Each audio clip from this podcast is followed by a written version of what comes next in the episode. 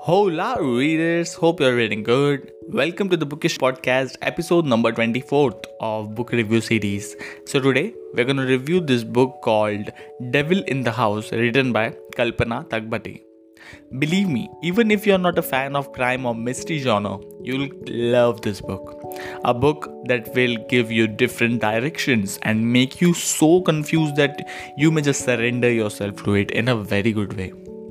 The murder of Sarah is what 295 pages are all about. Her sister Meg and Meg's husband Devji and Jane Dixit, who is the one of the lawyers or what we say who investigate all the things.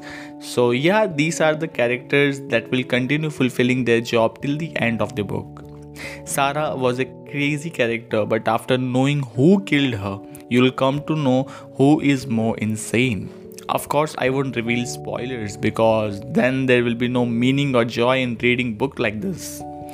Now, as I go deep, some portions did hit me so hard and some just forced me to read at a 5G speed, especially if I'm talking about the investigation scenes. If someone is about to write a book or in any way need to learn how to write a murder mystery, then please add this book to your homework list. Just give a shot reading it the narration of especially first 10 to 12 pages could have been written in a more easy or what say a detailed manner. This could help the reader to generate the spark in a reading sense. However, later the book picks the pace naturally.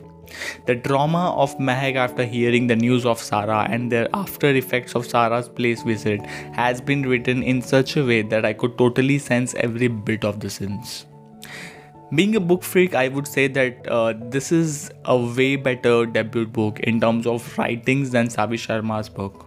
Saying this is a bit similar sense i sensed in the writer's writing.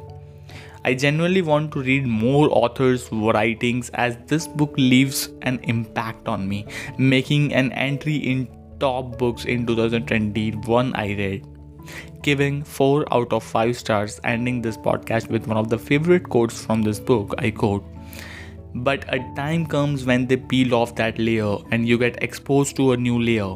They become a stranger to you all over again. And I end quote. So I hope you like listening to this podcast. Let's in the next episode. Till then, keep reading.